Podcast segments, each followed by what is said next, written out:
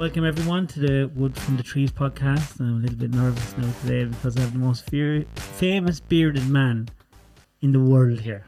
I, I don't know about the world, but Stephen we're Kelly getting there. from the Hardy Bucks, Three Bucks Left fame, big on Instagram, TikTok. Yeah. You're, you're the man that I get all the videos on WhatsApp from America. This bearded Irish man, pure Mayo. Pure rough, rough and ready. And I think that's what people sometimes like. Yeah. Uh, yeah. So uh, thanks for having me on, David. No bother, absolutely delighted. I'm actually just buzzing to have you here. Do you know when you're watching someone all the time and you're always wondering, oh God, I hope he's not a prick now. but I can assure you, we're after chatting now a good bit. We nearly have everything talked about. He's fucking dead sound. But um, I suppose I'm going to do what I always do when I'm talking to people. I just want to kind of know you were born and bred in Mayo. Born and bred in, in Mayo, yeah. Where? Castlebar Hospital for starters. Well, that was the Yeah, first place. Swinford, Swinford is my hometown and um, where the Hardy Bucks was filmed. And it's always been my base, no matter where I've been. I've lived in many a place. I've lived in America. I've lived in Galway. Um, got lived in Castlebar, but for some reason just can't get rid of Swinford. It's just where I go back to. And are you from the town itself? No, about a mile and a half outside, so towards Meelick, uh, which would be a massive parish, and that's where I went to school. And uh, for the first twenty years of my life, I couldn't wait to get out of Swinford, and now, I Just you know want to I, get yeah, back to it. yeah, yeah, yeah.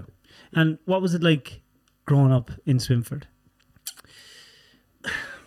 It was. It's a very quiet town, and there used to be a mart in it, and, and Fridays used to be massively busy, but the rest of the week, nothing. And like that, always wanted to get to Galway, always wanted to get to America, always wanted to get to Even back then? Even back then, yeah, yeah. And then Had you a big family? I, I'm the oldest of three. I'm the only lad.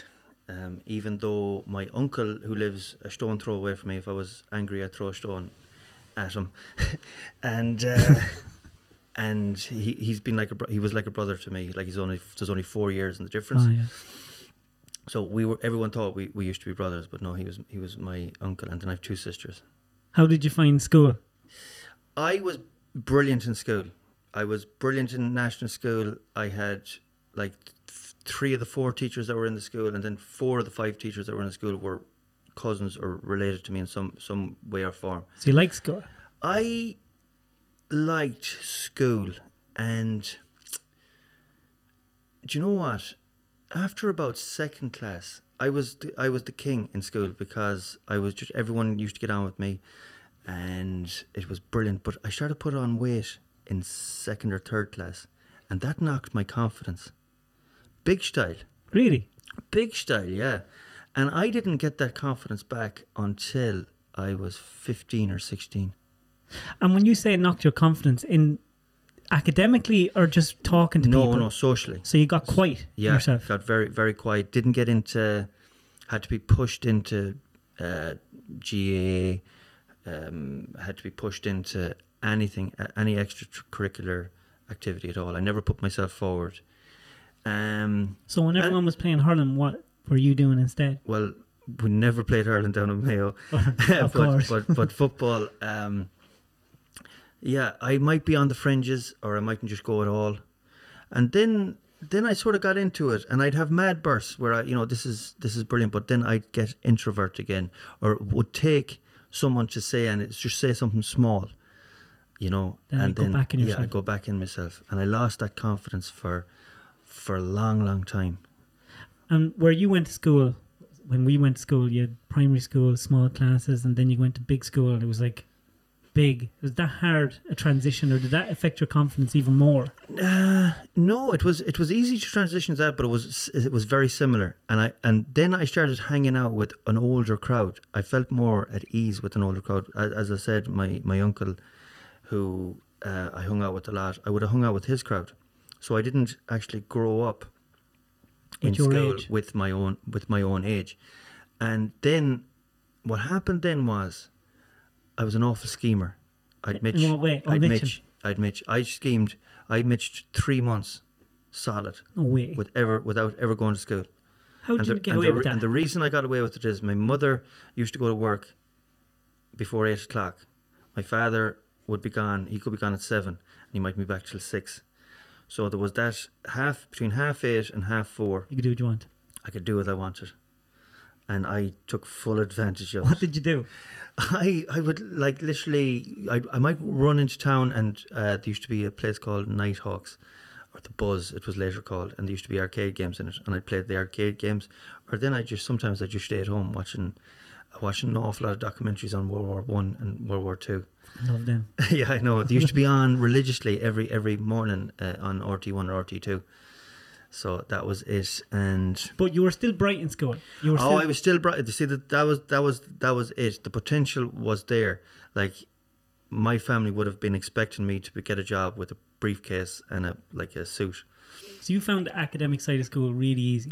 You know by you you're an intelligent man. Sometimes a little too easy. Where I, I, if I got, sometimes I'd argue with the teacher in, in geography or history because I'd already read this. You know, I remember pulling uh, one the history teacher up or something on a date, and then she went back and checked it. She said, "You know what?" She said, "You're right." but that was because I, I, I, I, read what I what I loved, and um, the problem then was I got junior cert, and I done a good junior cert without even studying, yeah, without even trying. And then I went working that summer with my father. that done it then. You had money. That done it. I was making more money at 15, 16 your, father's work was? plaster. Plaster. Yeah, he was a like a contra, uh, pl- uh, Tony Kelly plaster. Would have been the beginning of the big money boom yeah, time. that was 97, 98. I remember my father coming, like, and he was a great worker and he'd been working for him, even though in his head, business wise, he wasn't, he shouldn't, it shouldn't have been him that should, be, should have been boss. He should have been working for someone. And I think he, he'll, whether he agrees with that or not is a different thing. But he, he just happened to be the fella that people were working for. And I remember him, I remember having to look into the Hoover or empty the Hoover out to get change, to get milk or whatever. That's how it was on the bread line. And then mm. from that in 97, 98 to him coming home with bags of cash and literally because he, he was a very like he wore his heart on his sleeve. Mm. He literally just got the bag and just threw, it up, in the air. Do what you want we with it. just yeah, exactly. so you were working, plenty of money around. Yeah. But well, before this, did you notice back in school that you had a performance side, that you had a comedic side? Or did, was that No, I, I? I had that with when I was comfortable. I had to feel comfortable, and it came out. I had it around family, and actually, I was a bit of a singer in national school. We went to we done Frogia and that, and we won an All Ireland uh, with Fro- Frogia, whatever it was called at the time, and that was lovely. I I was just so shy though. I was so nervous, but I got up and I done it, and uh, yeah, and I just lost that shyness then towards the end of school, only just the end of school, school. But I still wasn't fully confident. Like I, when I you start working and working with lads and working with lads, and then you have money, you're hanging with guys that are four years older than you. yeah, yeah, exactly. So that's when I sort of was a lot. I was further developed than than I should have been at the time. You know, socially, Me and you were roughly the same age. I'd say so. Yeah, I'm 42, I'm a little bit younger than you. a little bit younger. Yeah, yeah. Well, it would have been the same time. It was Thursday night, Friday night, Saturday night. There's money. Oh yeah, spend it. yeah, Drinking. yeah, yeah. Well, I, but then, the, but the thing is, I didn't start drinking, and everyone knows me for drinking pints. I didn't start drinking until I was nearly eighteen. I was nearly eighteen, and I always swore that I wouldn't drink because there were so many drinkers in my family. Even though the stories used to be brilliant, but they were always. It was just it was just manic. Yeah. It was manic. So I thought I'm not going to go down because I, I could see my grandmother worrying about uh, my father and his brothers, and and and and daughters. And me, my own mother worried about my father, and I was like, I'm not going to put them through that. And for some reason, I just said, you know what? I'm just going to go drinking one day, and that then the rest is it. history. Yeah, yeah. And I made up for the couple of years that I'd let other people drink. Then, yeah, yeah, yeah. Um, it was Friday, Saturday, Sunday, and sometimes during the week as well. And trying to trying to go to work as well, working for your father. It, it was it was you were sent to work no matter what, Yeah. whether you were any good, Dying. whether you were any good or not. Um, Did you ever sleep up in the rafters? man? Oh, Up when you, oh, I go up and I put up the insulation. Don't worry about me. But while he while he was there, I was like, "Oh, come on, now we get this done. We get because I knew he'd be going. I knew he'd be going off to another job. So I there was a bit brave face put on for them few minutes, and as soon as he was gone, then I was just And plastering's tough. It's plastering hard to hide tough, in yeah. because it's so you just go like if you're Yeah. doing this good and outside the houses Yeah. and if you're once the stuff is done you have to get up and yeah, yeah, yeah, and clean up after yourself Yeah. as well. Because if, if you, you can't, this not you can't half do it. no You can't stop halfway down a wall and say, "Do you know what, I'm going to take a break. Once you started it, that's it, so that was busy back then everyone was flat out that back then flat out. so you were working like morning drinking at night Yeah. did it take a toll on you Oh, it did. It, it did. It did. Of course, it did. It took until I was 27, 28 before it physically took a toll on me. Like I had a, like a heart, like my heart stopped. and had you started with the Hardy Bucks or anything like that then There, I had at that stage a couple of episodes on more so YouTube, but the Hardy Bucks was how did that first start the, we were actually on about it today with the, the producer of the Hardy Bucks, uh, Mike Cockayne, because we're in the process of doing new series, not the Hardy Bucks, but something similar.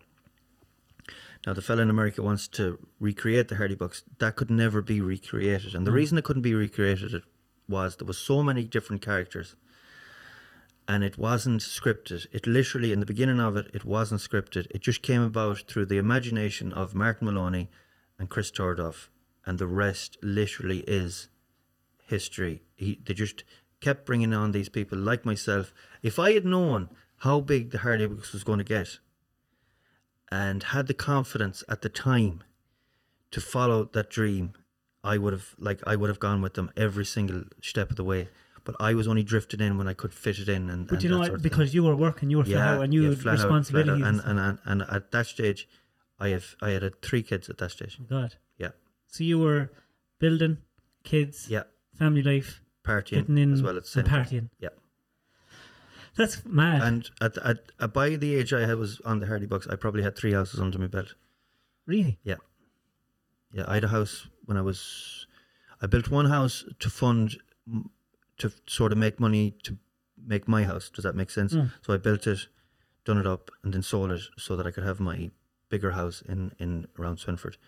Because at that stage I, I had had a child and one on the way, so I needed a house. And so that you burnout was coming quick for you. Burnout came very quickly, and by the time burnout had happened, did you know that was coming? Heart failure. Did, like, did anything? well, I had to. I didn't think about it, but what for at the beginning it was like I felt I felt fluey all the time, all the time, and uh, You're only twenty seven, yeah. And at this stage, I was had a fourth on the way from a different relationship, so it was Pressure. pressure, pressure, pressure, pressure, and yeah, it was mental. But What as long as the money was coming in, what was that? What happened? Like the heart. just Just- just stopped. I, I remember going not feeling well, go getting to the doctor, and there was a low a locum doctor on at the time, so someone to cover my original my my real doctor or not my real doctor but my normal doctor. He was actually he had had a heart attack, and himself.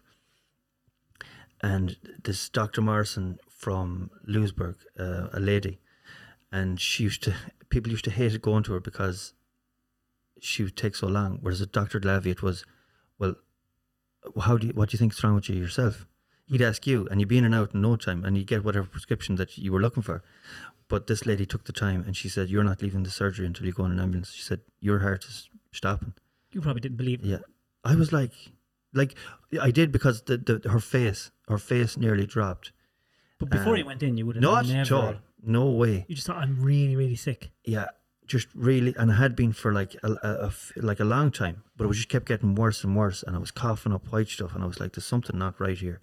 So I said, "Well, if I have if I have a lift," I said I was going out with a nurse at the time, Hmm. and uh, I said, "Well, I've, I'm going out with a nurse." I said, "If I get her to come for me," I said, "Will you will you let me out then?" And she said, "Yeah." She said, "But she has to come to the door to to bring you." My blood pressure was 240 over 160, which is double top, double bottom. You were. It was just about to calm. Yeah, yeah. I, they were actually when I got to the hospital, they couldn't understand why I hadn't had a stroke more than my heart to go the way it did. What's that like? Yeah, it's like I was sort of. It was like surreal to me. I used to looking down uh, towards the end of the bed, and uh, different doctors would come in, and they'd, they'd look at the chart first. They never looked at me first, and then when they read, you could you could actually see their eyes. Were you afraid? I, do you know what? I wasn't, and do you know why I wasn't? Because I was, I was not manic, and I wasn't uh, panicked about anything anymore. Because nothing I could do. I had so many bills. Just surrendered to it. Yeah, I just surrendered to it, and I was like, "This is actually a break. This was a break for me at the time. I was so busy, so manic trying to go get around doing everything that this was actually a break. Was it stress induced mostly? Oh, 100 percent. Yeah, on top of hard living as well. So what had to happen then? What? When, Well, I went. Well, firstly, I had spent nearly two weeks in ICU in in Castlebar. They actually initially thought I had tuberculosis, which is you know weird. Um, so you're put into an isolation pin because, uh, and they, they put, give you a patch test. It turned up negative, and then they found out it was just my heart literally was stopping. Super high uh, hypertension, super hypertension of the heart. So and then, then everything sort of changed. My perspective changed. I was like, a lot of things got lots got sorted for me out of that.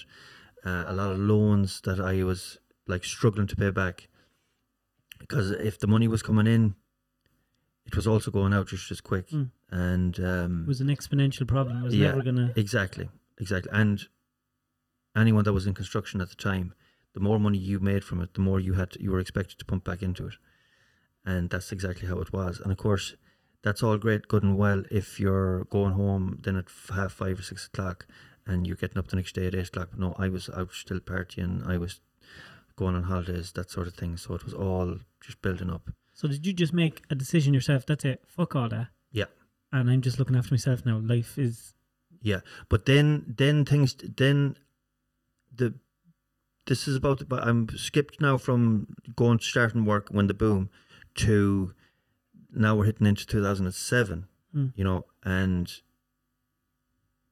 and and then the the twist is happening. The burst, everything was bursting as well at the time. So like there was big panic on, massive panic on in my head, and and at the end of the day.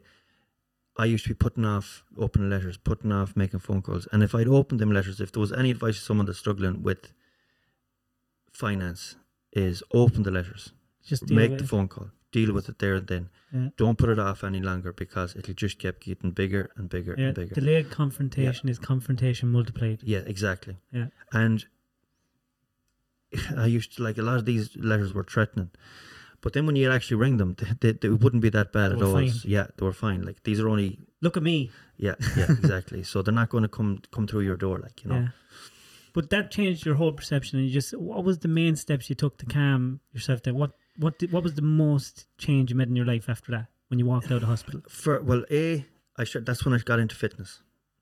I got Mm. into I got into running. Then I couldn't run the length myself up till that. I had an operation a few months later that on my heart. It was a it was a trial operation. It was they cut off the nerves from my heart to my kidneys because your kidneys regulate your blood pressure. And it was it must have been a success because suddenly I was able to run. I was able to you know I had more energy. Everything just I was losing. I lost a load of weight. I looked great, and it was the fitness, the fitness that brought the real um, confidence. Really? Yeah. Yeah. Confidence in what I can do, Yeah. or just who I am.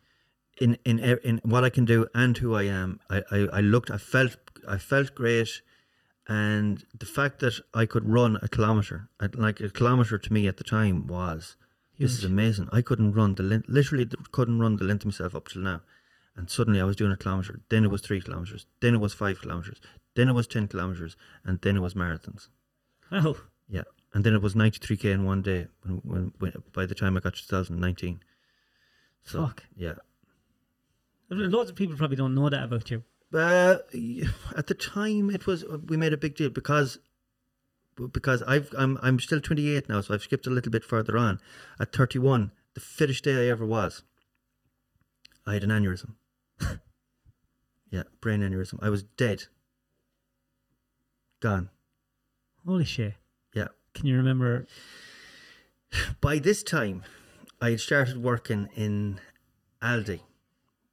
Aldi, and it was probably physical work wise, it was probably the best five years of my life. I learned so much in Aldi. It's a real, it's a company that makes you very disciplined. Uh, even though there's some wild nights uh, with the Aldi crew as well. Um, so I was working in Aldi at this stage, and I had, I had left ano- the other relationship with the other. And remember, these these relationships with with with with the mothers of the kids, they're all perfect. It's just it didn't work out. In the great words of Eminem, not bad people, just bad together. Yes, exactly. We still get on today. I could ring any of them up, and uh, we get on well. And I always looked after the kids, and I have a great relationship with all the kids. But um, I started going out with the manager of the shop, That's the how Aldi you get shop. promotion. That's how you fucking do yeah, it. but it was it to the to the real head honchos in Aldi. Yeah, it was a no no. Like we had to keep it secret for a long time, and we were living Quick. together. Yeah, yeah, yeah. Um. Sexual harassment. so uh, Conspiring They'd to argue, yeah. take crackers home. Yeah, and she, you know, it was, uh, she was a great girl, great, great, great lady. We were living together, and um, yeah, I was loving life, loving life. Then I was fit as I ever was. There was the partying was going on, but it was more regulated, and we had a lovely house, the whole works, and she had actually gone to a funeral uh, in Cork, and I inv- it was Easter Sun Saturday night. So and I'd been I'd been wrecked. It, we had to keep the relationship so much so of, of a quiet that I actually moved. I moved work to Oranmore, so that was an extra hour's drive for me from Claremorris. I was living in Claremorris. Um, that was an extra hour's work uh, back and forth, and I was exhausted. But again, I was keeping up the fitness, and I'd started to do you know to burn out again Doing a so lot. that that was that was coming that was coming and i'd invited two friends over um just to have a few cans easter sunday night or easter saturday night and i think it, you can uh, the pub's closed on easter sunday they were Still. back then, I'd say. yeah they were they were um whether they are now or not is i can't remember. No, they're open now. are they easter sunday as well Mm. I think so, yeah. Uh, yeah. Yeah. I don't Yeah, know about Good Friday, but Easter. No think they're definitely open good friday Are they? yeah Because I bought booze on Easter Sunday. I don't know what the pubs are anyway. Yeah, it used to be. It used used to be closed. But anyway, I brought the two lads over, and I remember having a couple of drinks, and just getting really tired, like unnaturally exhausted. So I went to bed, and that's the last I remember. Just so The, the last, the next thing I remember, I'm up in Beaumont.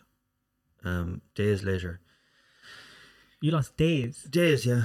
Um, I came. Apparently, I came down the stairs, got to about the fourth last step, and then eyes closed, hands dropped, and then just literally fell forward. You don't even remember going don't, down the stairs. Don't even remember going down the stairs. The, Thank the God your friends were there. the- they were watching because we had- there was a we had a big screen television, and they were watching some movie. I I told them I said you belt ahead, watch watch whatever you want.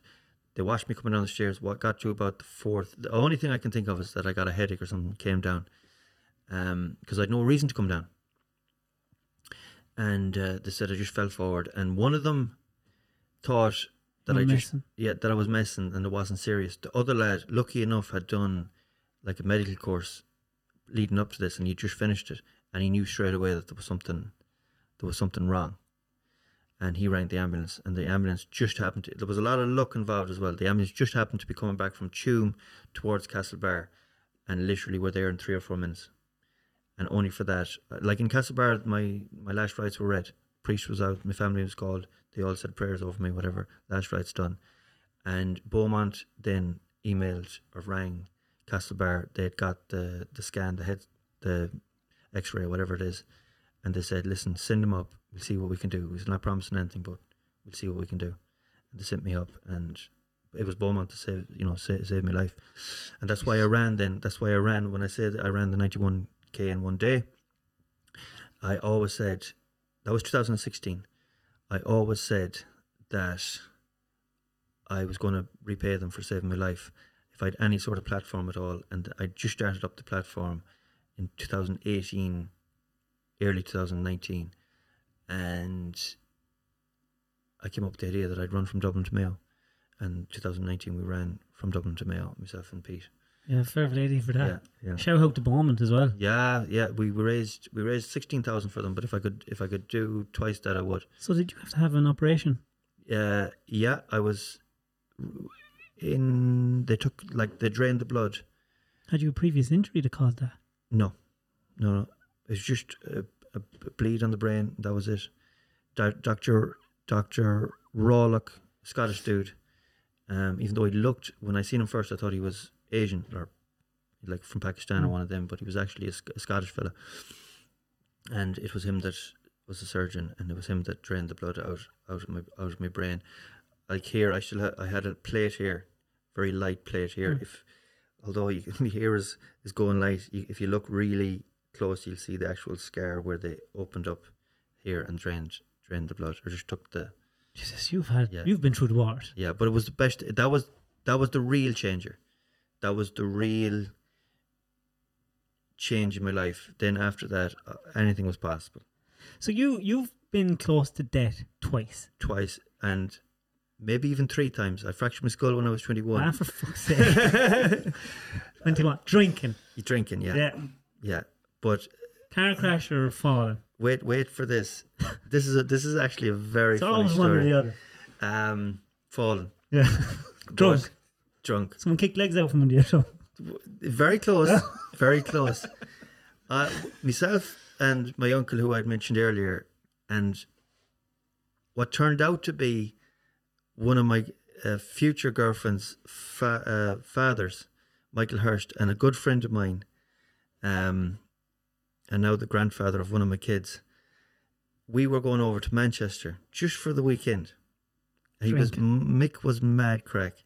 We were going over on a Friday night but the weather was terrible and we were getting the boat over. So we landed to the Dublin port and the flight was delayed till the evening. Of course, we went into back into Dublin City Drink. and we were Shy out. yeah o- O'Shea's Merchants, um, a couple of other places. Then we ended up in the Brazen Head. Yeah, uh, and then I remember we were in the Brazen Head and we met up with another mate of ours that wasn't coming to Manchester, but we started drinking heavy then. We were drinking Smithwick's and vodka mix. Oh, no sense to it at all. And we remember we remember watching this student uh, drinking a pint of Guinness, and he literally it took him an hour and a half to drink it, and we were we started taking yeah, pints. Yeah, we were sculling pints. He was he'd take this mad burst, he'd draw the hand back, the claw was out, and he'd dive in for the pint, and he'd bring it up to his mouth, and then he'd just go. it, it was the funniest thing we ever seen, but that's really the last thing I remember. Um, so apparently we ran back for the car, and Mick shouldn't have been driving at all. but we we ran back to the car, and myself and Probably not. myself myself and, and my uncle used to have this thing about getting to the front of the car, even at that age. Calling shotgun. That's exactly what I uh, yeah calling shotgun.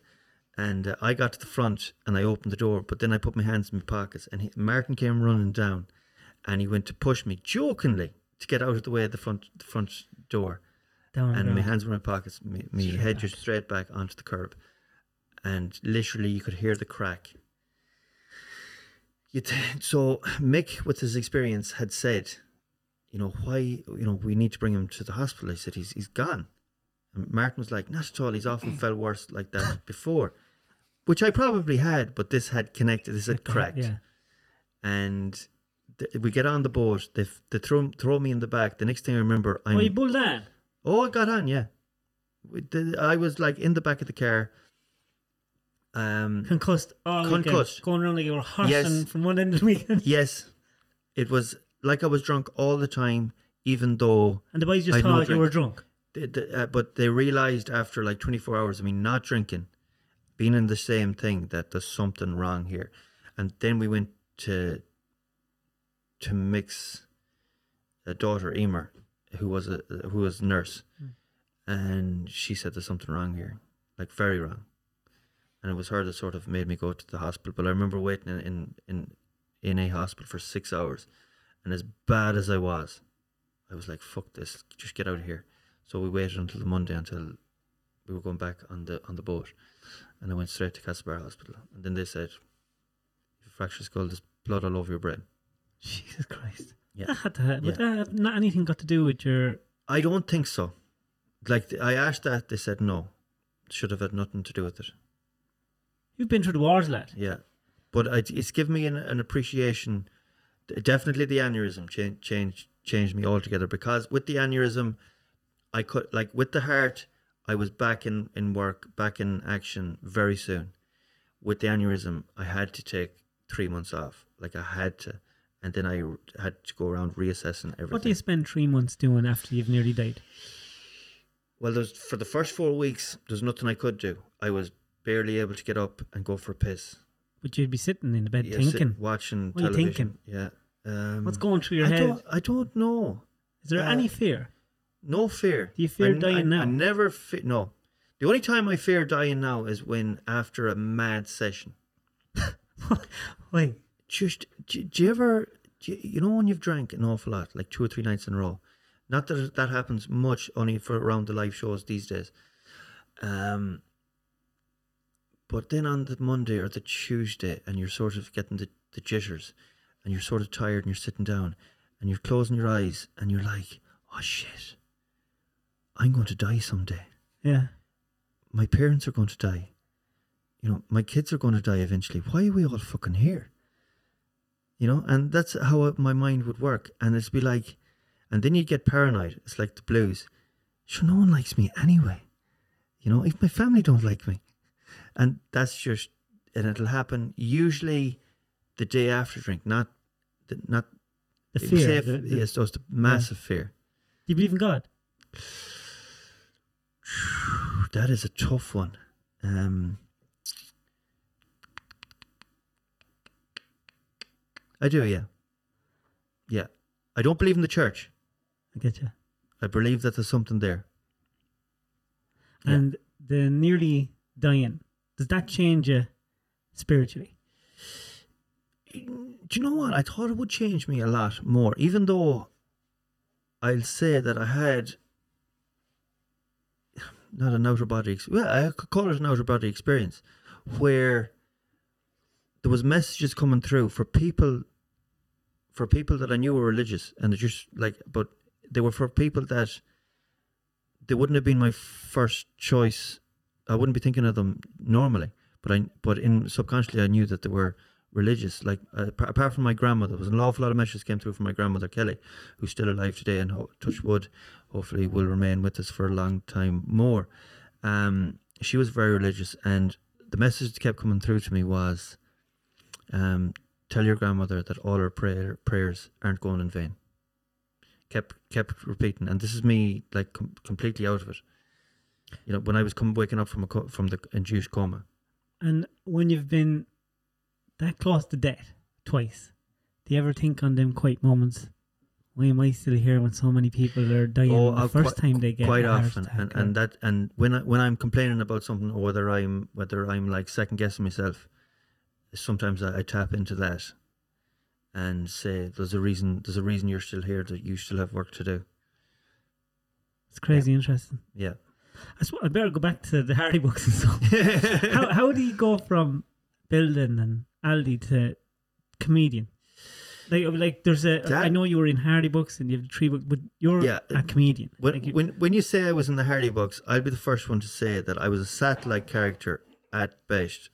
Although I have my gripes with RTE, there was days and days and days I spent filming with RTE and they never showed a single minute of it. Like uh, literally nothing. There was a whole like half an episode where myself and Kevin McGarren who played Simcard and all the boys were in it, but it was based on me and and and, and. Whereas I was going out to, I was being sent out to America. I was being waked like an, o- an old Irish wake, where I was actually just going to America. But he was brilliant in it, and it was literally the, the half, the half the episode. Spent days doing it. Spent nights and days doing it, and um, I've been telling everyone about these great scenes, and this is going to be the first. This is going to be the opening episode turned on the television, Hardy Buck started. you don't even get told. Not, not even, I wasn't even in the first episode. And after that, uh, that happened a couple of times, and I just lost complete interest. So when the boys would ring me, oh, we're going, we're going to be doing this, it was if it happens, it happens. If not, I'm not going to lose no sleep over it. And so that was me as a character. I was probably enjoyed the YouTube versions Mm. uh, better. Like one of my favorite scenes is when I actually tell the boys, this is on YouTube, right? I'm telling the boys that I'm not around. I just hadn't had time for the day, but and I told them I wasn't in, in, in the county. Eventually, then I told them I, I was gone. I was out of the country, just to stop them from ringing me. Like Owen was ringing me, Martin was ringing me, Pete was ringing me, but it was the English Grand National, and I love betting. So I drove into town. I drove into town and um, and I sneak in the back door of the betting shop and I put on the bet for the, the national. Now I could have done it online, but the the wife or the internet used to be so shocking. Um, I was afraid of missing the bet. So I went in and then I thought I'd sneak out the back. But when I sneaked out the back, the boys had set up outside the, the back oh, door caught rotten. completely. And if you look, if you can, if you can find the clip, um, it, it's the clip. No one shouted stop. This, me- this, it's just me coming out of the bookie shop. That's me, real. They caught you. oh, they caught me. Yeah, I And they know that kept- clip. they- and yeah, I know the I just and you're just like a deer caught in the headlights, yeah. and the there in the That- alleyway. and the reason is is because I was, uh, but they just kept they just kept rolling, and and that's why I'm like, you're like what are we, what am I doing here? Uh, so they just kept rolling, and I think it was Chris Tordoff that was that was videoing it, and it just kept rolling. And then there was one of the the, the traveller lads stopped on, on the way up past as well, and he got into it, and it just kept rolling. So yeah, that was all real. It's amazing. Different times have different comedians. So you had Neil Tobin and you had Yeah. the Tommy Tiernans. For our generation, the Hardy Bucks was it Yeah, because there was no one speaking to young people at the time yeah, because everyone knew a Buzz, Mhm. everyone knew an Eddie Durkin, Mhm. and like it, we were there. Oh, look, they fucking they're losers with no money and they're messing around and yeah. Well, that's what made it work Mm, because everyone could relate to it, yeah. and it was just at a proper time. and it was normal slang. It was normal shite Yeah. talk because everyone talks shite talk. Yeah. And I don't think it didn't get enough traction culturally. Yeah. Like in um in Mayo, would people even understand in Mayo how culturally significant? Mayo is the hardest place to sell anything to do with the Hardy Bucks. It really is. You go to Dublin, Galway, Cork, especially, everyone will be shouting, still shouting back quotes from the Hardy Bucks. Mayo, not a bother, not not, wouldn't be bothered one bit. It's mad. Yeah, literally nothing, nothing in Mayo. It's uh, Irish begrudgery. Yeah, big, oh, big style, and it's a shame. Mm. it's an it's an awful shame because it's an awful attitude to have. If someone does well, like I mean, I'll be the first one to credit Martin and Chris Tordoff. They brought a YouTube clip that was made initially for college, a college project. That's, That's- where how Hardy Buck started. To Netflix, Yeah, it's amazing. Back then, yeah, with cameras, with phone cameras, with the shittiest phone cameras to start off with, and then shitty really. And the only reason that it started to get somewhat of attention was they borrowed the cameras from the college, and that's when they realized that there's something here. who was the main writer? You see, that's another thing uh, thing about the Hardy Bucks. That's why it would be very hard to replicate. Everyone was the writer. There just w- would there be a, There was an a- idea. a rough idea There was an idea. because there were so many moments and they had to be Yeah. fake. They had to be just off the cuff, Yeah, like little things when uh, the boys are doing an interview. yeah. No one comes in. How are you all- women? Yeah, you women? that was all left up to ourselves. Whatever we can, could come up with. It's crazy. Um, the scene, one of the most famous scenes of uh, Annie Biscuits. Get them. Owen made that up on the spot. On the spot. On the spot. In fact, Pete will tell you, French Toast will tell you that that episode was absolutely crap until Owen done that. and He saved the whole episode. It's mad. It really is an amazing program. Yeah. Yeah. And when you watch back now, I was watching a few clips this this week, you know, and there's so many moments that you like. The part where Eddie Durkin is talking to Buzz, and he's there just, uh, oh, I wish I listened to my father. I'm sick of having no money. Wait, what right. did he say? Sure, I don't know. I told you I wasn't. yeah, yeah, I was, I was, I, like, and that was the best bit. The best bit of the Hardy Bucks was actually behind the scenes. I was there for that. That was the boys, the boys of summer. yeah. Yeah, and Was it hard keep serious? Like, was there times that you'd have to do Oh, there was there was many times, many times that that uh, some of the scenes were were, were shot, and it, like someone would have laughed or whatever like that. But more so when we were doing it for RTE, because if someone came up with something that wasn't scripted and was brilliant, it usually was the stuff that wasn't scripted, you'd have to start again because someone someone would laugh in. Like Did, did watching that and seeing the traction that it got put the bug in you for comedy, or did you have it already? No, um, I loved it, and I and then I was like, I'd love to have that much confidence to go up on on, on live on live to do live shows. The reason then I got got into comedy and am where I am now is the boys brought me to. They started doing live shows. Now their initial live shows were atrocious. They actually probably done more damage to the brand than any good and then they started to improve. And I, I went to see them a few times in Dublin, and it just wasn't the finished article. I'd go around and I'd support them, uh, like I'd be with them all the time, but it just wasn't. It just didn't work on stage. It was just they were trying to. Recreate the videos. They were, they were sort of, and it just wasn't working on stage because another reason that it wasn't working on stage is because the crowd, a bit like one of the shows we done during the summer, the crowd was too wild. So they and they thought they were Hardy Bucks as well. So it was just too much of a, a mess. Yeah.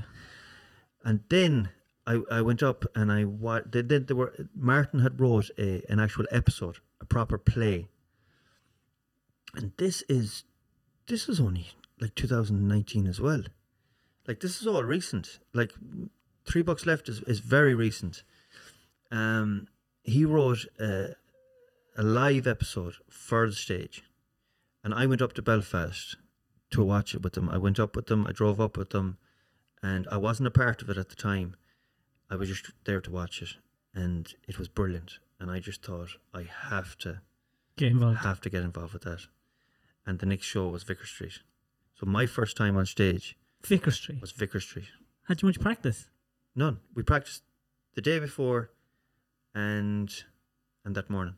And by the time the morning came around, I think we were drinking but we went early to Vicar Street and in fairness Vicar Street looked after us probably too well. We were drinking Teeling's whiskey, which was only across the road, and cans of Guinness.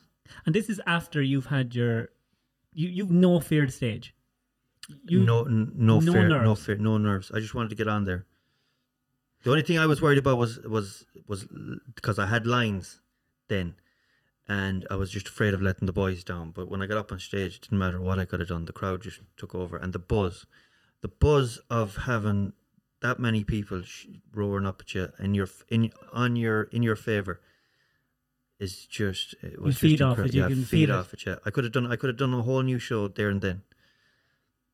But you can tell by your videos, with the Three Bucks Left, you're probably the face of the Three Bucks Left, Yeah, and you have a great way of interacting with people yeah, yeah. Well, I yeah, try to. because everyone knows someone like you. You're just going to say it. You don't give a Yeah, shit, and yeah, you get away yeah. with it. Yeah, And get that's- away I- with I, anything you say. I don't know how I've got away. So, so some people are getting banned for some of the things that I've said, Hmm. and like we went to a couple of live shows I've went to. People have said no one else gets away with using the word "cunt" like you do. If that was anyone else, they'd be they'd be banned straight away. Whatever way you say it, because I think the thing is, some people oversay it as well. You have to drop it in, or any bad word, Yeah. any swear word, you have to drop it in at the right time.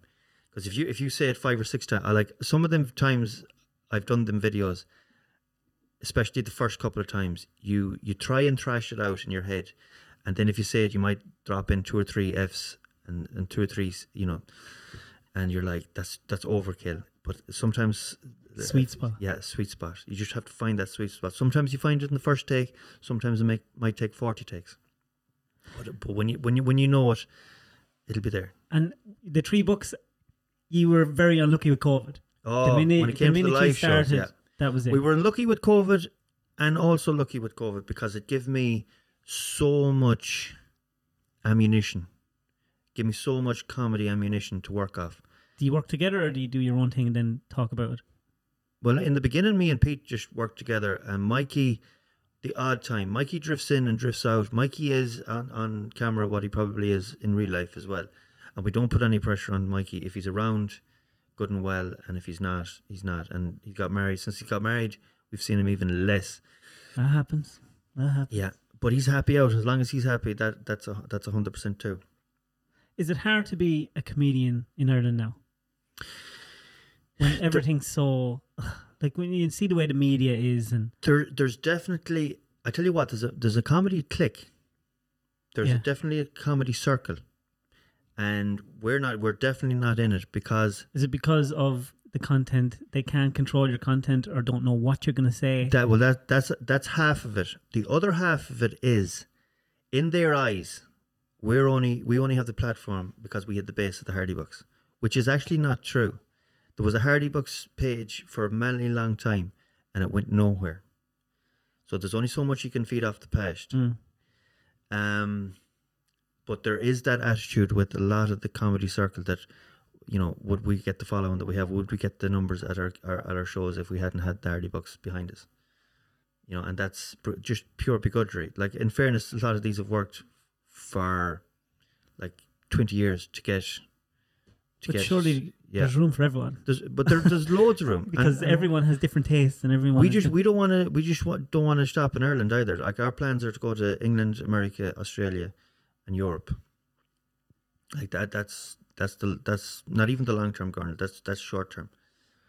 What's your favorite type of gig to do?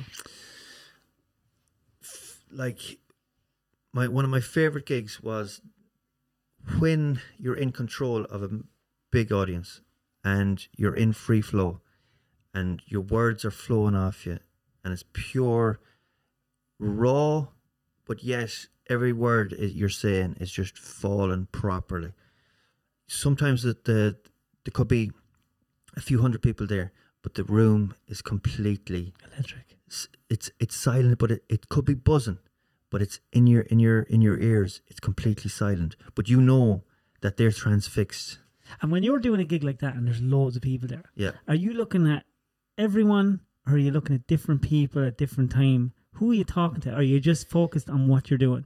you a lot of our show is crowd interactive as well so you you would definitely pick out but it gets to a stage in the show where the ro- the words are rolling off so easy that it doesn't matter like everyone is just one like one big face and as long as you can hear the laughing that's it. Or, or sometimes you might get a heckler that actually works works in your favor and then you throw it back at them. It- like there and then you might come up with something that that goes right back and it's just it's just beautiful and that's that's just an added bonus. Um but it's it's just a beautiful feeling to have everyone just listening to you to Mm. to be at the at the end of your word.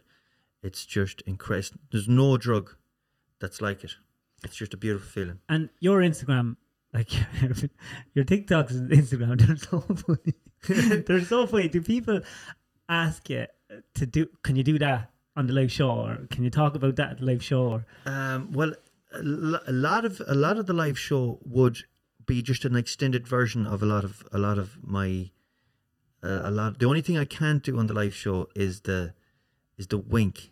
You know, it, you, you can't. You, there's nowhere. There's only one or two places I can drop it in. yeah, So because people um, at different angles can't. Because the exactly, angle is exactly. important. Exactly. And I've done I've done some of them videos and the video would have been 150%, but right at the end the the wink might be too slow and I'd have to do it Or all too over again. fast. Or too fast, yeah. Sometimes I have I've developed this subtle wink now. It's more like a twitch. I see it. and it's because everyone's waiting for it. Yeah, wait, people are waiting. and That's why I'm doing it every time now because I've done just to see what would people miss it or not. I some there was a few videos I didn't bother with it, and when I do, it's like, where's the wink? Where's the wink, Where's yeah. the wink? Where's the wink? And sometimes then I delay it until the end, and then you're like, even I'd be like, is it there or not? And then Do you enjoy doing the videos for Instagram? There has to be times where you do the video and you're you're laughing yourself at and go, Oh, oh, there, fucking- there, there was a few of them where I, I've, and that's when I know that's gonna be that's good. that's that's when I know it's going to be If you laugh yourself, Yeah, it's funny. I I have I have a I have a rule, not so much a rule, but a, a guide. If I can watch, because I hate watching myself, I hate listening to my voice. So if I can watch my video back, like five or six times without saying, "Oh, that's I'm getting sick of that," then I know it's going to work. But sometimes, sometimes, sometimes you spend you could spend too long on a video. like then I start th- overthinking it and then editing it too much as well. Like I put up one about, um, I mean, and I, uh, the thing is, I done this in one take, and it, it had like on TikTok, it had hundred thousand views in an hour. Um, it was the one about the PTO shaft and the fella in Longford dying because he got his Mickey caught in the PTO shaft, and people, you know, they had people down from the Civil War on the COVID numbers thing, and. Uh, that was off the that was one take and it was just I knew straight away that that's it. And um I, I banged that one up. No like and after that then I said Jesus that one went so well that I, I better make this the next one brilliant Mm. so I edit, I got someone to edit bits into it and it f- just flopped I was like and then I done I, then I nearly was like oh, that where did why did the other one work and then I went back to just doing them raw and they were the ones that kept working and working and working Yeah, it's mad. yeah You can never tell. yeah, you can never tell. It's like when I started, I everyone was saying, "Oh, I started my Facebook channel." Yeah. everyone was saying, "Oh, get some cameras, get some this," and I bought cameras, GoPros, and I was putting up all the videos. Oh, Seven thousand views. Took a shot in the wood and took a video. Five hundred thousand. Fuck Yeah. this shit. Like, Yeah, what's the point? People Yeah. just want more honesty. I think yeah. more Pure, pure honesty, and uh, sometimes it do, like some videos I put up just and and I shouldn't do it. I just put up just because I haven't put up anything in a couple of days, and and the, the thing with social media, and I'm starting to learn not to heed the likes of Instagram, Facebook as much. When you're on a page, if you haven't put up anything up in a couple of days, your Instagram will start telling you, "Oh, you've put up nothing in in." in Or people for- start messaging. You. Yeah, or, or or that, and and your algorithms will tell you, oh, there's forty percent decline in your. Mm. Take no no heed of that. The, the, there's this fear that if you don't, if you're not putting stuff up continuously, that your page will die. Like unless you leave it for like three months without doing anything, it's not gonna it's not gonna die. Um, so I'd like to think that anything I'd put up now would be thought of and or, or not even thought of, but quality. And back to the negative side and begrudgery. Would you? How do you deal with trolls and do you get much of that? do you know in the beginning in the beginning i wouldn't take any heat, heat of trolls trolls um but there there seem to be just coming more and more but into everyone i do see i do see all pages Mm. getting these trolls we're we're you know real negative comments i think tiktok is the worst It's the worst. worst one for that Yeah. because Oh. it's uh, just young lads in a room, Yeah. tired of wanking themselves off, Yeah. nothing else to do, 100%. and they're just, hey, look, I said to this lad, Yeah. hoping for a reaction. yeah hoping for a reaction and i very rarely do but sometimes sometimes you just get hit at a bad time and you're like do you know what fuck you sometimes i just like I, I i there's been a couple of threads i got into and i was sorry i got into them because i couldn't come after them then The ego Uh, gets involved. And oh it does a little bit and up. pete pete will always pull me away and and just say just leave just let let it go just let it go um there's been a few lately as well like the the thing is and, and I'm, go, I'm going to actually do a video on this um if you don't like something or if you don't like something someone's content just move on Hmm. because if you comment you're going to get Facebook doesn't read or TikTok doesn't read or Instagram doesn't read the comment that you've left. So if it's a nasty comment, they're not going to say, "Oh, he doesn't like that. Let's not put that in front of his page anymore." Facebook automatically thinks You do he- like he's it. interested. Mm. So they're going to keep sending you my videos or Farmer Michael's videos or your videos or whoever's videos. If you keep commenting on them, they'll keep sending them to you. You, you can tell actually what kind of a person you are by the content that all these apps are sending to you.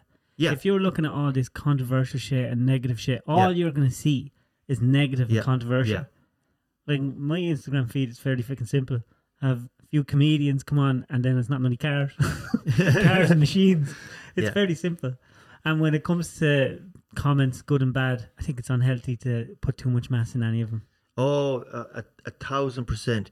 But the the thing with them nasty comments is sometimes when you are down, and you you take a lot of sometimes you take more heed of them than any other time. But the only great thing is, in fairness to the people that follow me, I don't even have to respond to some people anymore. They do. They they take over. Like one fella, I nearly felt sorry for him. I nearly felt sorry for the fella that had left the nasty comment on my page about me because everyone just attacked him, like literally. But the thing is, he kept responding to these. He kept responding to the to the negative comments back. So I was like, by by the end of it, then I was like, you if you keep responding to them, they're going to keep giving it back to you worse. So I just let him off. You seem to be a very, very, very chilled, In laid back guy. in general, yeah, yeah. Would you ever just freak out?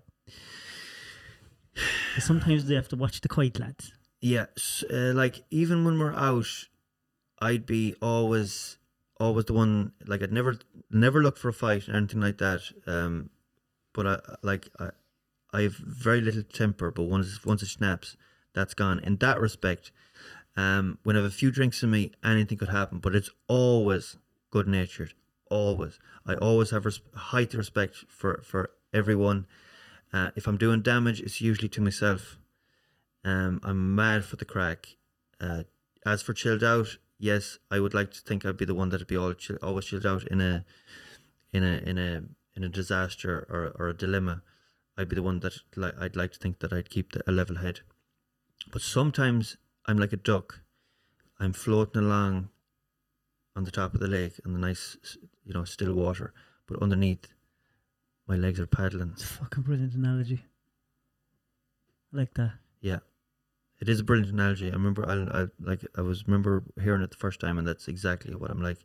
Sometimes, you know, um, be like a duck, you know, on on top of the surface.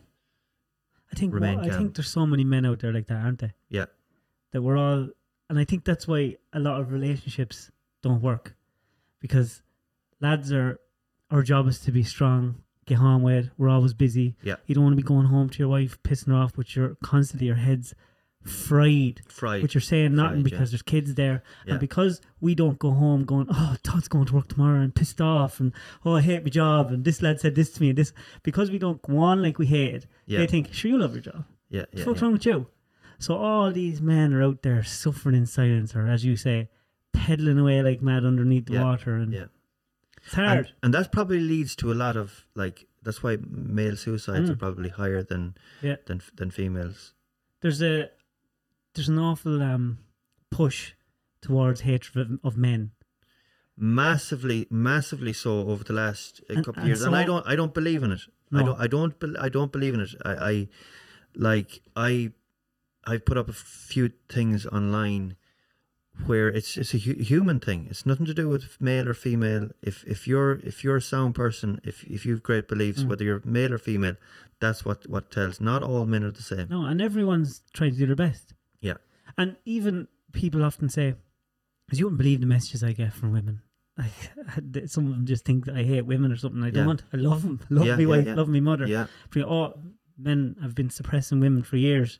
Just men didn't have it good years ago. There was a great uh, quote from Jordan B. Peterson. Men and women were both trying to keep the wolf away from the doors. And years ago, the doors were very weak, and there was a lot of wolves. yeah You know, like the everyone has it tough. And I, I think that social media has people thinking that people have these lovely lives and everyone has it handy. oh And and it's so and instagram is probably the worst for that you'll never put up a bad picture of yourself on instagram no, no. And you see yourself doing it. Sometimes you're there and you go, ah, will I pop that? No, fuck it, I will. I'm having a shite day. yeah But you don't want to be going on like that either. Everyone No, thinks no, you're no. looking for attention. it's a, it's a balance It's a balance. it's, you need you need a balance but definitely this this thing about anti men I, I don't buy it at all No. i mean if it's, if you're if you're a dick whether you're female or male you should be called out Mm. but in saying that i I, I, re, I respect women unbelievable Yeah. like and i'd be the first one to say whether you, if you're the best at the job or, or anything if it's a woman over a man i don't care what you're Yeah. There's like everyone. There's dickheads in every aspect of life. Yeah. But you can't. Not everyone. Yeah. Not everyone. It's like, I I I say it. I worry about. I have two daughters and I have one son. I, I worry about my son. And the statistics are there to prove that yeah lads are capping themselves left, right, and centre. Yeah. It's not for nothing. Yeah. You know, it's it, it's for a reason. yeah Now, that's a very morbid Oh, route it went down. yeah. No, but sure, look, we can we can get serious sometimes as well, Mm. like you know, and that's on the on the Dead Hedgehogs podcast. So it's not just Three Bucks Left.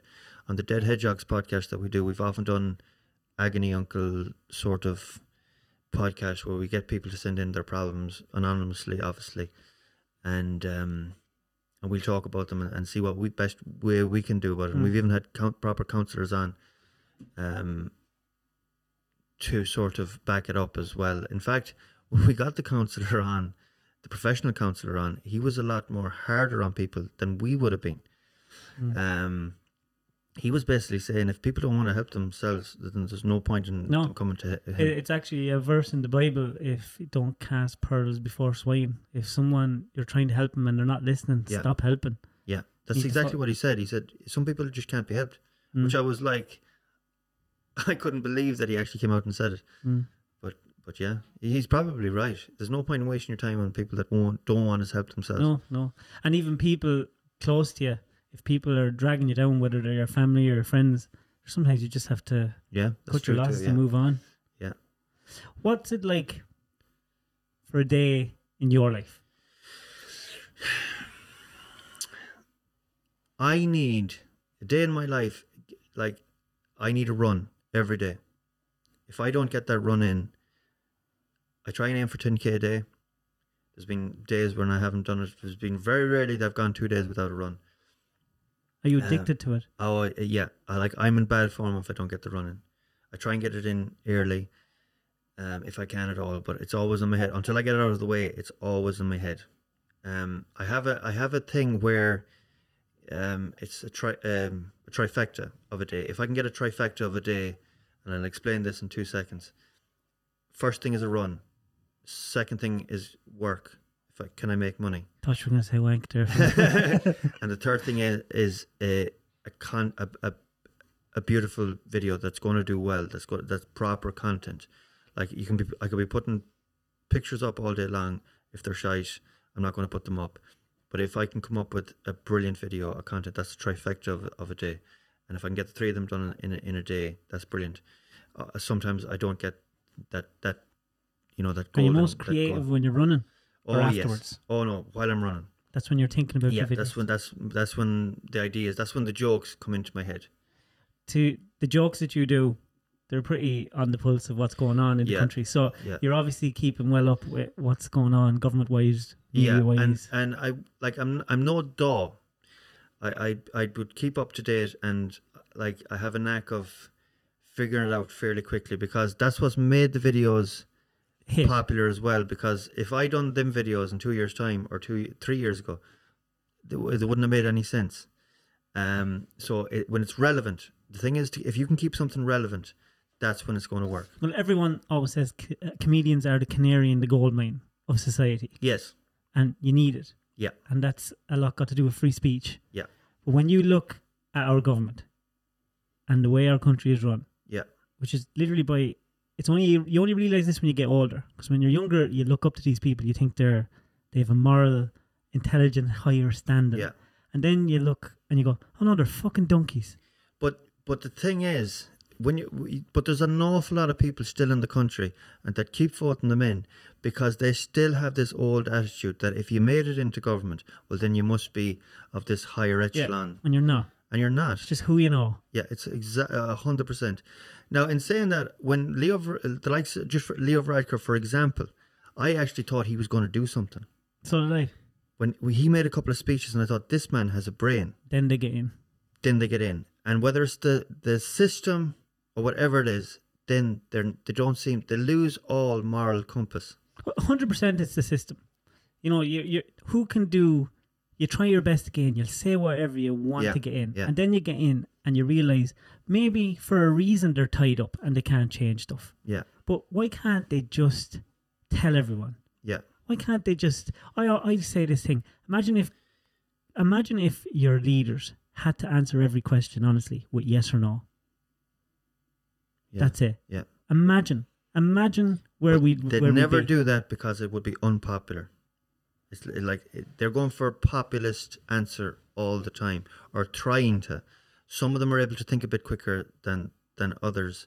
Others completely let themselves down. The best politicians are the ones that are able for, to speak the longest, the clearest, without saying anything. Yeah. Just talking around in circles. Yeah. It's it's mind blowing. You know when you sit there watching an interview and they're asked a straightforward question and they just go around That's right. and round. That's right. Is this for real? And and Who- s- I, I often quite managers hmm. managers of football teams are quite like that as well. that they they answer the question without answering it. Stakes aren't as high though. Yeah, well, that's true too. but what really pisses me off about the government is absolutely no compassion, no passion or compassion. They've never once came out. It's all through the lockdowns and everything like that. It would have been just a little bit easier if I thought to myself, well, he's suffering as well, Mm. or he understands what the country is going through, or they've never said what you can do. They've never said like make sure to you know, they've never had this policy where if you go out and exercise, you're less chance of you know getting sick or eat healthier. There's never been a mention of anything about uh, what you can do to protect yourself if you get sick. How frustrating was that during COVID? Get your boosters, get your Yes, boosters. all the Nothing time. about go for a run, Yeah, lose a bit of weight. yeah. Uh, fine, get, the vit- boosters, vitamin fine. C, vitamin D, Yeah. whatever. But that wasn't the main thing. No, it was Let's shut and down the that's- country. That's what pissed me off. That it was a it was a one narrative, and that was it. Mm. And and you were demonized if you had another narrative. oh, like uh, the thing is, an an awful lot of because of my anti-government and anti-lockdown videos came out. Um, I, I had an awful big following from anti-vaxxers, right? Uh, which sort of they, they sort of turned on us when we went and done the live shows because at the beginning you had to have the vaccine. Oh, so you must have the vaccine. It, I was my videos are were never anti-vax. Mm. Um, yeah, but I would have been I would have been more choice if it was up up to you. That's a free country. It's a free country. You should have a if you have choice. choice, then it's up to you. I was never going to stop someone from getting the vaccine. Also, I was never going to force anyone to take the vaccine either. That was completely their their their decision. And but like I had an awful big anti anti vax following, but my videos were never anti vax. It was just I just didn't hand it just didn't handle the the way that the government were, were handling it, and I just had this knack of making the argument funny. If you'd live in any other country, what would it be? If I to live in any other country, I was in Sweden. That was pretty. That was pretty good. Uh, I loved America. Where? I was in Boston and I was in New York mostly. Building. Building, yeah. Um, now I was working for rel- a relative who had a like he had a big house, big company, so I was well looked after. So it was easy for me to well, like I worked hard. but a al- free by leather trousers so out there. yeah, I did. I bought the leather trousers out there. Um, so then um, I I'd be going back to like this real fancy house at the end of it. So I did see the best side of, of America. But in saying that, I've been back seven or eight times, and I just love I just love that American life where everything is open all the time. Everything is just that little bit bigger, and it's America is more Irish than Mm. than Ireland. There's so many Irish people out there. Yeah, and and they they become a community in the states. Like the Irish are are a community, like a proper Irish community. Here, there is that begrudgery that there is, there just is in Ireland. If someone wins the lotto, then you know, Fucking bollocks. yeah, exactly. Where if if if my neighbour won the lotto, or if even if someone I didn't like won the lotto, I couldn't give a fiddler's. Mm. I really couldn't. Best of luck to them. But that's not the attitude that's in Ireland, and it's a horrible thing. After you've done your live shows and you're all buzzing, hmm how how did Stephen wind down? if if you've done the live show the way it should be done you're you you should be exhausted. You should literally Fucked getting off stage. yeah. You should be You'd literally Would you be uh, physical on stage? oh yeah. Physical pete is very physical on stage. His show is very physical. I'm a bit of a bit of a match. I i depend pete depends more on actions and and sort of like the visual and i depend on it a, a little bit less where i'm i'm dependent on absolute timing with my punchlines and my some of my punchlines some of my live show jokes i know are world class What's your greatest achievement so far? Well, I could I could easily say five kids, but that's That's a given. that's a given. Um, my greatest achievement so far is probably the runs, the two big runs. If you're if you're going to if you want to be a physical thing, um, the run from Mayo to Dublin was just incredible. Like we done it. We trained hard for it. It was the effort that was put into it. It wasn't just three days. It was the training. It was the up training coming up to it, the discipline coming up to it. and remembering where you came from. Yeah. From not being able to run the length Yeah, yeah, exactly. And to, to be able to run 93k in one Was day, that emotional? it was incredibly emotional coming into Swinford. There's a there's a beautiful clip of us um, running into Swinford and the whole town. Like it was the only time, and I sh- and I said about Mayo and not not being supportive of the Hardy Bucks. That day, I knew I'd done something right. I knew I'd done something right when you seen the likes of Joe Millet out out at the bridge in Swinford, coming from Charlestown, and he was out, and he's the local councillor, and he's out like waving you in, and the line of cars, the line of people were up on the bridge, all the way into to Swinford, into Swinford. It was like St Patrick's Day. That's it, you know, it was that sort of a crowd, and um, I knew then that I that I'd done something proper. Myself and Pete. Pete was trying to. Pete, for anyone that doesn't know Pete, he plays French Toast in the Hardy Bucks. When I asked Pete, when I told Pete about this run, he was like, "When are we doing it? No questions asked." Just straight away. straight away. Never questioned it. Had he trained? He started training to say, but Pete's always been fit. Okay. Pete's always been running, always been football, always jiu-jitsu, surfing. He's just, but he always undersells himself too. He'll never, he'll never tell you this. He'll never say I'm able to do that or I'm a, a, a blue blue belt in. I've, I've just remembered him being all spiritual. Remember he went spiritual in there. yeah, well, he he go, he gets like that as well. yeah, without drink, he he would he would be a very spiritual dude. Um, but he is a blue belt in jiu-jitsu. You'd never hear that from him, like never. Um, but I remember when when he got involved, he ran down, and when we were getting into Swinford, he tried. Like by that by the time we got to Swinford, we had a whole crowd with us. Like there was a Swinford um, AC were behind us. There was people that had just started running with us the last twenty k or last five k or whatever. So we had a massive crowd coming in, and Pete sort of wanted to fade into the background, and I waited. I waited until he was up up centre and front with me, until we went in because I knew that we had done it as a team, and You that to was finish it that way. yeah, that's the way I wanted to finish it. But he, he, he Pete, Pete love Pete would not that he loved that, but he likes to fade in and not get any praise when he when he deserves it. Are you doing another? But then we went to then we won done done a longer one. We ran the Coast to Mayo, which was three hundred and twenty k. That one was two hundred and thirty k, and we done that for Mayo Roscommon Hospice. The first one was from Beaumont Hospital because that's you know what's what saved me. And we've done little mini ones. Then we done one for Rory Gallagher, a, a Galway lad. We done one for an Athlone lad, um, um, Connor. Connor's journey. I can't remember Little the in second. wheelchair. Yeah. Yeah. Yeah. And yeah, we're planning one again because I need I need something like that to work to even since Christmas I've put on about three quarters of a stone and I and I know I have because I've nothing to train for. I think you're a beautiful looking man. thanks very much, David. Very sexy. Thank you. How do you define success for you? um happiness. How do you define happiness?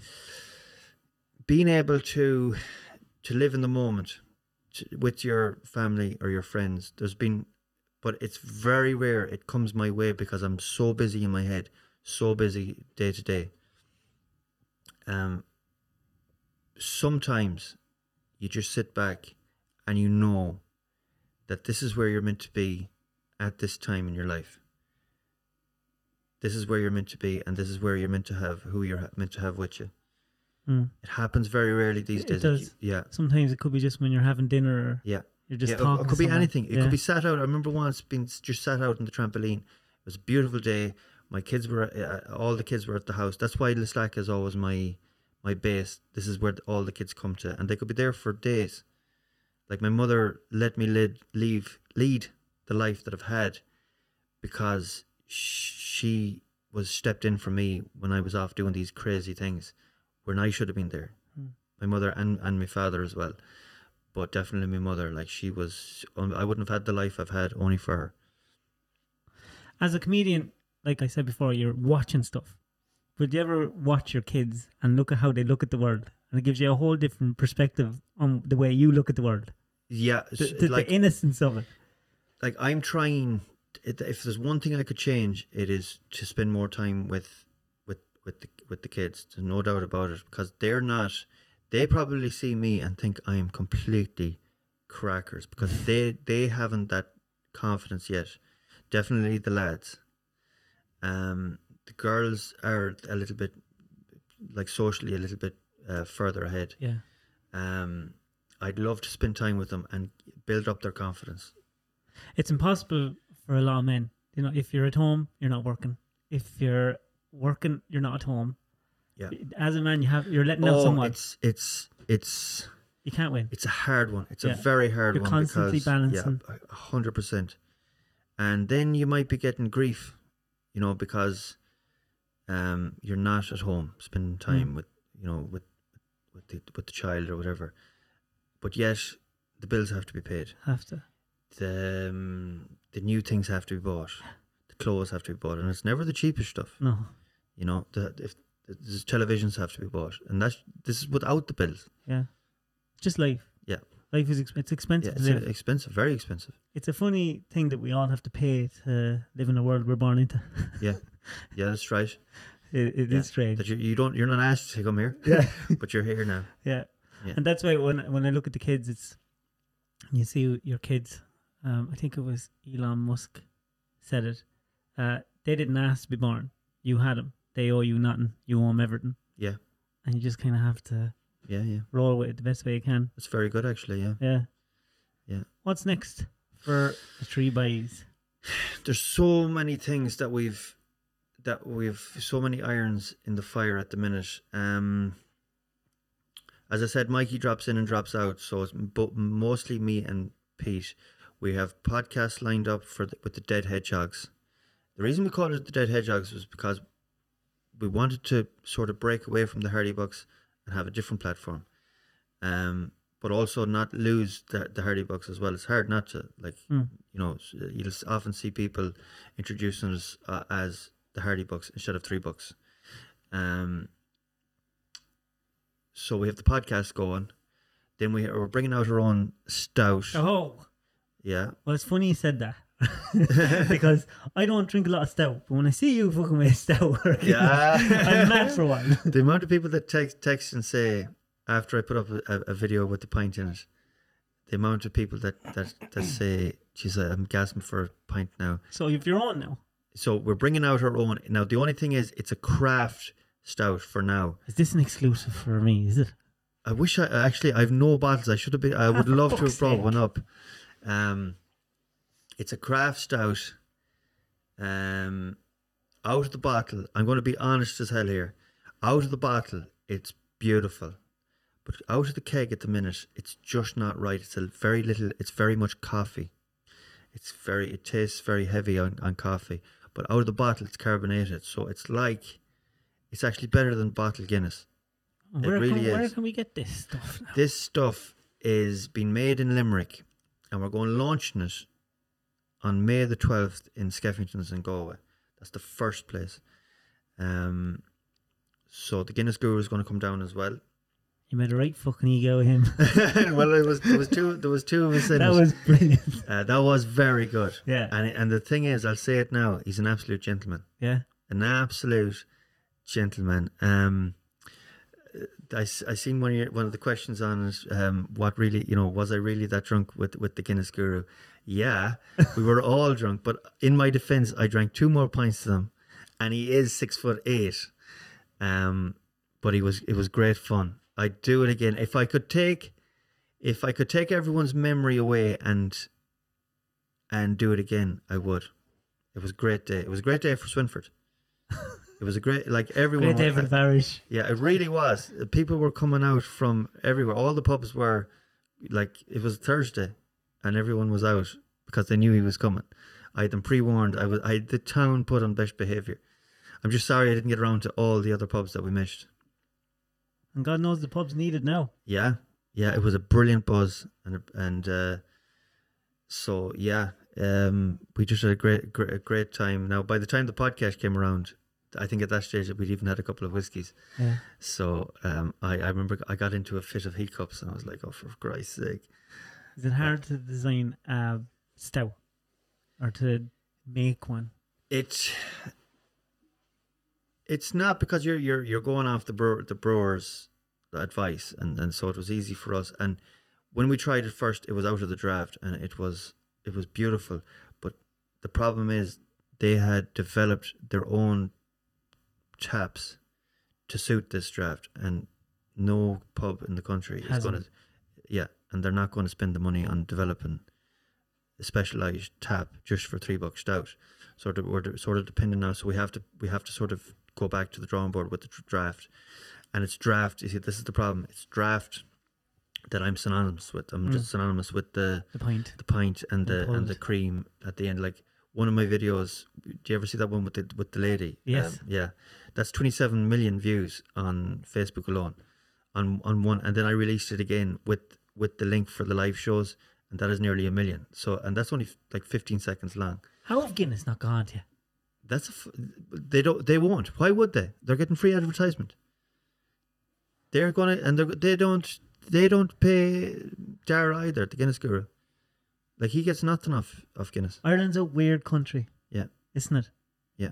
We're all big fucking egots. yeah. We're so literally, like I remember a couple of people texting in, and they're hundred percent right. You know, the, why would Guinness need to put up any advertisements when the gobshites around the country are doing it for them? Hmm. Meaning me, meaning me, and and Dara and and the likes. Never send you anything. Guinness? No, I got stuff from Budweiser. Yeah, I got loads of stuff from Budweiser. I got loads of stuff from Muff Liquor uh, Company in in Donegal. Muff, obviously. Muff liquor. Yeah, it was a God, beautiful that's a name. name. It's a beautiful name. Actually, they sent, they sent me Look at it in a mirror. they sent me uh, Where's the town muff? Liquor muff. top of Donegal. So they sent me this brilliant thing for the phone as well. That's brilliant. So um, and and a, and a load of, of their their their uh, their gin, and it's and I wouldn't be a gin drinker, but Christ, it's beautiful. It's the best gin I've ever drank. Okay. Yeah, You it's have to have beautiful. Alan Clark's cookie gym. That's I- good stuff. That's good stuff, mate. There's one thing I want to take from this podcast is I want to be as famous as Alan Clark. Alan Clark's. Uh, well, all you have to do is do instead of running, do more squatting in the gym because he does a thousand squats every day to have a tight little arse like that. Does he? Yeah. Oh, yeah. Well, I haven't yeah. taken much attention of his but Oh I'll no! I'll hey, take- I'll look, the minute he walks into the room, I'll you can't help but Alan actually used to work in Aldi. Alan worked in Castlebar Aldi when I started in Claremorris Aldi. said it was one of his favorite jobs. Are you serious? Yeah, he loved it. Well, the people under him didn't love it. He was too much of a boss, was he? Yeah, apparently he was a tough boss. He's a very professional guy, though. Uh, oh, he is. Yeah, You know, anything he he's- does is, is done right, and he's he's doing like he's he, he works hard. Oh, he works hard. He does, yeah. Yeah. Even on the social media side of things, he he really does. Yeah, like he was supposed to come up this week and do a few videos of me r- launching claws, and he is just up to his eyes. I bet. called in. Yeah. Because I think he's um working in the radio station, then he gets called in and he has to fill in for people. Yeah. And I suppose he's handling his own social media. Yeah, yeah. Which y- is you no, know yourself, which it- is no sneeze. It takes time. Yeah, it does of And course. people think you should be doing it for nothing. Yeah. So when is so am I gonna get any of this drink now and Do you know what? I will. I'd love to for you to come on May the twelfth. I'll put Oh, your name on. I, I come every day, but I don't go to that. um, I'd love I'd love you to come in, but I'll definitely get get it sent to you. And then I want I want you to, to tell us what you think of it. I will. Absolutely. Yeah. Fucking love that. We we just we literally didn't get enough for ourselves. I mean, uh, how am I meant to promote this this bottle? So there's a little bit of a, a thing with the brewery. the next time you have it, come back here again. Yeah. We'll have a few drinks. Well, Get a few of the boys in. We'll drink ourselves silly in here. yeah. And we'll record get a couple something. of crates of Could be messy. Yeah. And Beautiful. uh, any live shows coming. With myself and Pete, we met up this morning to plan out the live shows. And the reason we haven't had the live shows already booked was we were meant to be filming this like 30 minute episodes in mid June. So we put it off. We wanted to concentrate on this because we're actually being funded and funded well for this. But then your man put it off to the middle of August, which sort of pissed me off a little bit because I had I had left booking the gigs when I should have been booking them a month ago for June, for July. Um, but uh, we're going to we're just going to go ahead with our own plans now. We're not going to um like I shouldn't have waited. I should have just belted ahead with my own plans and then work around. When you have solid dates, then you can work off that instead of waiting for people. Uh, that's one thing I've learned in the last. You're learning all the time on social social Mm. media. Um, don't depend on anyone. Just keep on going what what you're going, and then work around. They let them work around you. Yeah, and go with your own gut Yeah, and stuff. yeah. So the live shows, we will definitely go back to Athlone again. Um, it's a great place to start off a tour because it's right back in the in, in the in the centre of the country. Um, and then we'll do we have we've left Dublin for a couple of years. No, actually we done it we done one show in Dublin, Workman's. Um, but we've left it intentionally because we've done it so much. We want to let the, the juices float, and it's great to go back into it fresh. And we're going to do all the cities, and then Wexford as well. We promised uh, um, the Crown that we go go back to them because they looked after us very well. You look like a folk singer. Well, I, that's you're not the first person to say that. Yeah, Do you, ba- do you burst out now a tune? I could. I, I can't. Say, I was a brilliant singer as a, as a kid. Bet you when you're drinking, you, can't, you, you can't sing. sing now. And the the reason I don't break into song is when I've drink on me. Even though we, we end the show now on a song, um, "Dirty Old Town," but I need to, I need to get a few more belters like that in into the repertoire because because it's if if a show was failing, which not very many shows do fail, but the, the likes have been down in, in Kerry when there was 150 people in a 120 room, all they wanted to do was drink. The guitar would have been brilliant because everyone would have got behind it. You can Focus their attention focus their attention on, Wind on them guitar. down. Yeah, yeah. So it would be great to have that arsenal. Can you play an instrument? I can't, but the the lad just come around with us, Terry, he knows how to play guitar. Pete, French toast, knows how to play the guitar. He knows how to play the harmonica as well. So. French Toast knows how to do an awful He lot does of things, an doesn't he? awful lot. He'll never say it. He'll never say it. He's big into the farming. he's like farming as in f- vegetable farming. Vegetable yeah, he's pumped himself into that. He was always grounded. He was always earthed. He always loved the soil. He always loved the sea. He's a brilliant swimmer as well. He's a, he's a qualified surf instructor and he's a qualified swim instructor. Jesus, maybe he'd learn me how to surf and swim. Does he like mushrooms? Magic? Yeah. Loves them. Is he microdose? he when no when he when he go he'd be full duck no dindins. um, I love mushrooms myself, but it's very rarely I get the chance to, to try them. If I could get them, I'd I'd nearly have the I'd microdose. The the edible ones. It's hard to. The hard- well, the, the only way I've ever had them was in soup, and and tea like like a tea. tea. Yeah. They're um Yeah. hard to manage the dose. Well, I've never actually made it up myself. I've always had people making it for me. And the, the first experience, and to this day, probably the best like hallucinogenic experience I've had was this lad called Ian in near Dundalk. And he made, we were out camping. That's a a trippy place to do it. yeah. Uh, we were out right on on the sea near Carlingford, and it was an absolute class spot. And there was eight or nine of us. There was uh, maybe even more. There might have been twelve of us. A lot of them were musicians. Brought the guitars with them. We had a camper van. And next thing, he made up this. He he was like a professional drug dealer. Mm. He had a suitcase, So he knew. so he knew to the to the millimeter or milli Mm. Whatever the, they Milligram. measure it in milligram. He opened up the case, and in the case was actually a, it was designed to carry drugs, and it had a, a um like a Bunsen burner in it as well. And on top of that, he had a little bit of a saucepan. Brought mushroom soup with them from Aldi, poured it in, boiled it up, put in the mushrooms, and gave. There was only three or four of us that had proper doses, and I was one of them.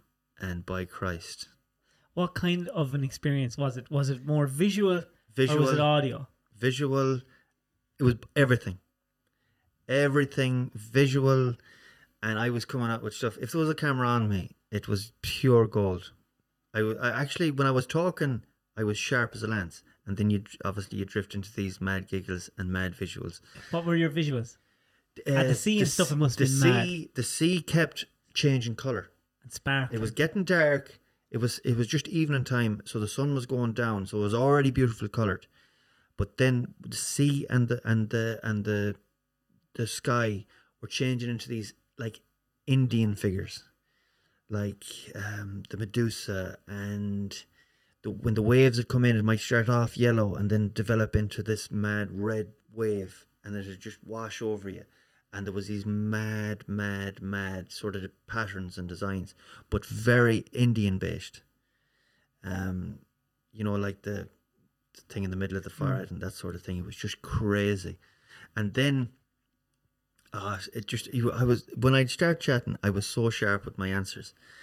Um, and then they went off to get driftwood for the fire, and they landed back with this stick, and it was a, it was probably too big to put into the fire, so they asked me to break it. but I fell in love with the I fell in love with the stick. I give it a name, Chloe.